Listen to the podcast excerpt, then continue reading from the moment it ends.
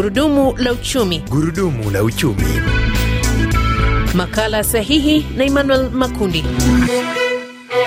Hujambo msikilizaji wa RFI Kiswahili popote pale unapotegea sikio matangazo yetu, ni kukaribishe kwenye makala ya gurudumu la uchumi kwa jumaa hili. Jina langu ni Emmanuel Makundi. Karibu ambatane nami mwanzo mpaka mwisho wa makala haya. Msikilizaji, jumaa hili tunaangazia kitu cha kipekee ambacho uh, kimetokea katika ukanda wa Afrika Mashariki, ambapo jumaa lililopita rais wa Tanzania Samia Suluhu Hassan alitimiza miaka miwili madarakani tangu alipochukua uongozi wa taifa hilo kufuatia kifo cha hayati uh, John Pombe Magufuli. Ni miaka miwili ambayo wengi wanaona kana kwamba anaipeleka Tanzania kule ambako wengi walikuwa wanatamani kuona nchi hiyo ikifika, kuanzia kwenye maswala ya kiuchumi, maswala ya kidiplomasia na hata kisiasa. Amekuwa akisifiwa pakubwa na viongozi wa ukanda na hata wa bara la Afrika na dunia kwa ujumla. Leo hii tunaangazia kwa kina miaka miwili ya Rais Samia nchini Tanzania, na kudadavua hili kwa kina, kwenye laini ya simu tutaungana na, na Daktari Nasib Mramba. Yeye ni mtaalamu wa maswala ya uchumi na biashara akiwa nchini uh, Tanzania. Uh, Dokta, karibu sana kwenye makala ya Gurudumu la Uchumi jumaa hili. Asante sana. A, pengine kwa kuanza mjadala wetu, uh, unazungumziaje miaka miwili ya Rais Samia madarakani? E, imekuwa ni miaka ya mafanikio makubwa sana na mafanikio haya yameonekana katika nyanja zote, katika kijamii, katika mahusiano ya nchi na nchi, lakini mahusiano ya vyama vya siasa, lakini katika masuala ya uchumi nayo tumeona e, maendeleo makubwa na ustahimilifu mkubwa sana wa uchumi kiasi kwamba e, tumezipiku baadhi ya nchi nyingi katika vigezo vingi tu vya kiuchumi. Wewe kwa mtazamo wako unaona ni mambo gani ya msingi makubwa Rais Samia aliyofanikiwa kiuchumi? Jambo la kwanza ni kuweza kuziendeleza e, vile miradi ambayo ilikuwa imeshaanza kufanyika ambayo ilikuwa ni miradi ya mapesa mengi ya matrilioni ya fedha. Lakini jambo la pili ni kuweza kuvutia ya uwekezaji kutoka nje ya nchi.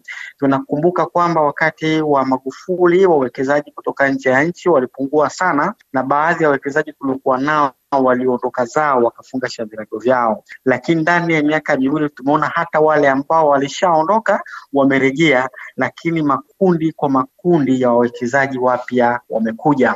Lakini tuende kwenye mfumuko wa bei, ukitulinganisha sisi ambao mfumuko wetu wa bei ndio kwanza uko nne nukta tisa mpaka tano nukta mbili nchi za wenzetu zimefika kumi mpaka kumi na tano asilimia. Hili ni fanikio kubwa, kwa sababu hata mataifa makubwa yameshindwa na mfumuko wao umefikia mpaka asilimia hamsini. Lakini tukiangalia mauzo nje ya nchi nayo yameongezeka katika muda huu, na lakini vile vile tukiangalia suala la elimu ambalo linaendana kiuchumi ku, kuendeleza eh, mikopo ya elimu hasa mpaka kwenye ngazi ya diploma ambapo kwa hapo awali ilikuwa haiwezekani. Moja ya jambo jingine ambalo Rais Samia anatajwa kwamba kwa sehemu kubwa amefanikiwa hapa kwa kiwango ni kuimarisha diplomasia na nchi za ukanda hasa kibiashara. Utakumbuka wakati fulani kulikuwa na shida baina ya, ya Kenya na Tanzania ya kibiashara na hata na mataifa mengine ya ukanda. Hili unadhani ni kwa kiwango gani limesaidia kuimarisha uhusiano baina ya Tanzania na nchi nyingine za ukanda kwenye ufanyaji wa biashara? Tunakumbuka tu mara ya kwanza alipoingia madarakani, nchi ya kwanza kuitembelea ilikuwa Kenya, na inafahamu biashara baina ya Kenya na Tanzania ni kubwa sana. Kenya ni wawekezaji namba moja nchini Tanzania. Ma, ma, mauzo mengi ya bidhaa za Kenya yanauzwa Tanzania na bidhaa nyingi za Tanzania zinauzwa nchini Kenya. Kwa hiyo Samia anaamini kwamba mahusiano eh, bilateral kati ya nchi na nchi na multilateral kati ya mataifa mengi ni kigezo kimoja kikubwa sana katika kuza uchumi. Kwa hiyo hili ai karata ameweza kuicheza vizuri. Tunashuhudia vikwazo vingi vya kibiashara vilivyoko kati ya Tanzania na majirani zake na Tanzania na, mash, na mashiriki na, na nchi nyingine zimeondolewa. Kwa hiyo katika hii diplomasia ya kiuchumi ya baina ya mataifa na kimataifa, kwa kweli hili ni kati ya eneo ambalo ameliboresha vizuri sana. Gurudumu la uchumi. Makala sahihi na Emmanuel Makundi. kila Jumatano saa 12 na dakika 20 jioni na marudio ni Alhamisi saa 1 na dakika 46 asubuhi. Gurudumu la uchumi. Makala sahihi na Emmanuel Makundi. Msikilizaji, kama umeungana nasi, makala ni gurudumu la uchumi, na leo hii tunaangazia miaka miwili ya madarakani ya rais wa Tanzania Samia Suluhu Hassan, na kwenye laini ya simu tunazungumza na Daktari Nasibu Mramba, yani mtaalamu wa maswala ya uchumi na biashara akiwa nchini uh, Tanzania.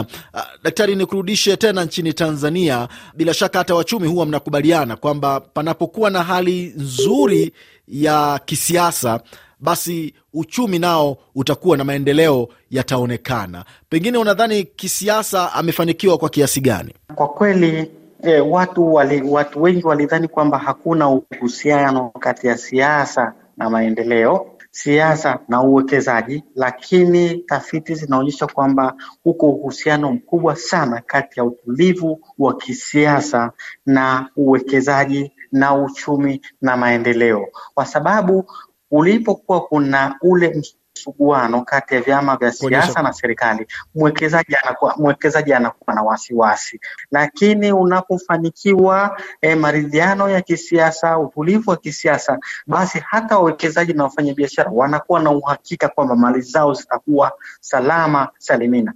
Jambo jingine ambalo Rais Samia amekuwa akisifiwa pakubwa, si ndani na hata nje ya nchi, ni namna ambavyo anajaribu uh, kuondoa uh, ule utofauti wa swala la kijinsia. Tunafahamu kwamba maendeleo pia ya siku hizi na kwa sababu ya, ya, ya dunia kuwa na utandawazi, maendeleo huwa yanazingatia sana usawa wa kijinsia. A, pengine kama mchumi hili unalitazamaje? Kwa sababu bado kilio kimekuwa kwamba wanawake ambao ndio washiriki wakubwa kwa shughuli za kiuchumi bado wako nyuma. Hilo liko wazi kwamba wanawake wametengwa kiuchumi, kiteknolojia, kijamii na wamekuwa watu ambao wao wanaonekana kwamba basi ni wa kusaidiwa tu. Lakini kwanza tukirifaa mazungumzo yake ya juzi katika sherehe ya miaka miwili, alisema kwamba watu walikuwa na wasiwasi kwamba mwanamke hataweza, lakini sasa hivi wamepata uhakika kwamba mwanamke anaweza. Taasisi nyingi hapa Tanzania zimeweza kuwa na viongozi wanawake. Wanawake ndio wazalishaji, wanawake ndio walioko vijijini. Kwa hiyo tunaona kwamba kama wakiweza kupatiwa zile empowerment, maanake rais amekuwa anawapa mchango wake kadiri anachoweza, wakifanyiwa hiyo uwezeshwaji, basi naona kwamba basi tutakuwa tumeokoa jamii kubwa sana. Ah, Dkt. Mramba, nakushukuru sana kwa kushiriki pamoja nasi kwenye makala ya gurudumu la uchumi jumaa hili. Asante sana, niwatakie kazi njema. Nam msikilizaji, basi katika kuhitimisha makala haya kama ilivyoada, na kuletea dondoo za kiuchumi, na leo hii studioni zinaletwa na Ruben Lukumbuka. Wakati huu nchi zikiendelea kukumbatia matumizi ya teknolojia kwa maendeleo, wataalamu wanasema uzingatiaji wa usawa wa kijinsia ni muhimu ili kuruhusu wanawake wengi zaidi kuwa na uwezo wa kutumia teknolojia kwa shughuli za maendeleo na hata kupaza sauti zao. Katika hatua nyingine, vijana wametakiwa kutumia vipaji vyao kujikwamua kiuchumi na hata kuhamasisha maendeleo kwenye nchi zao.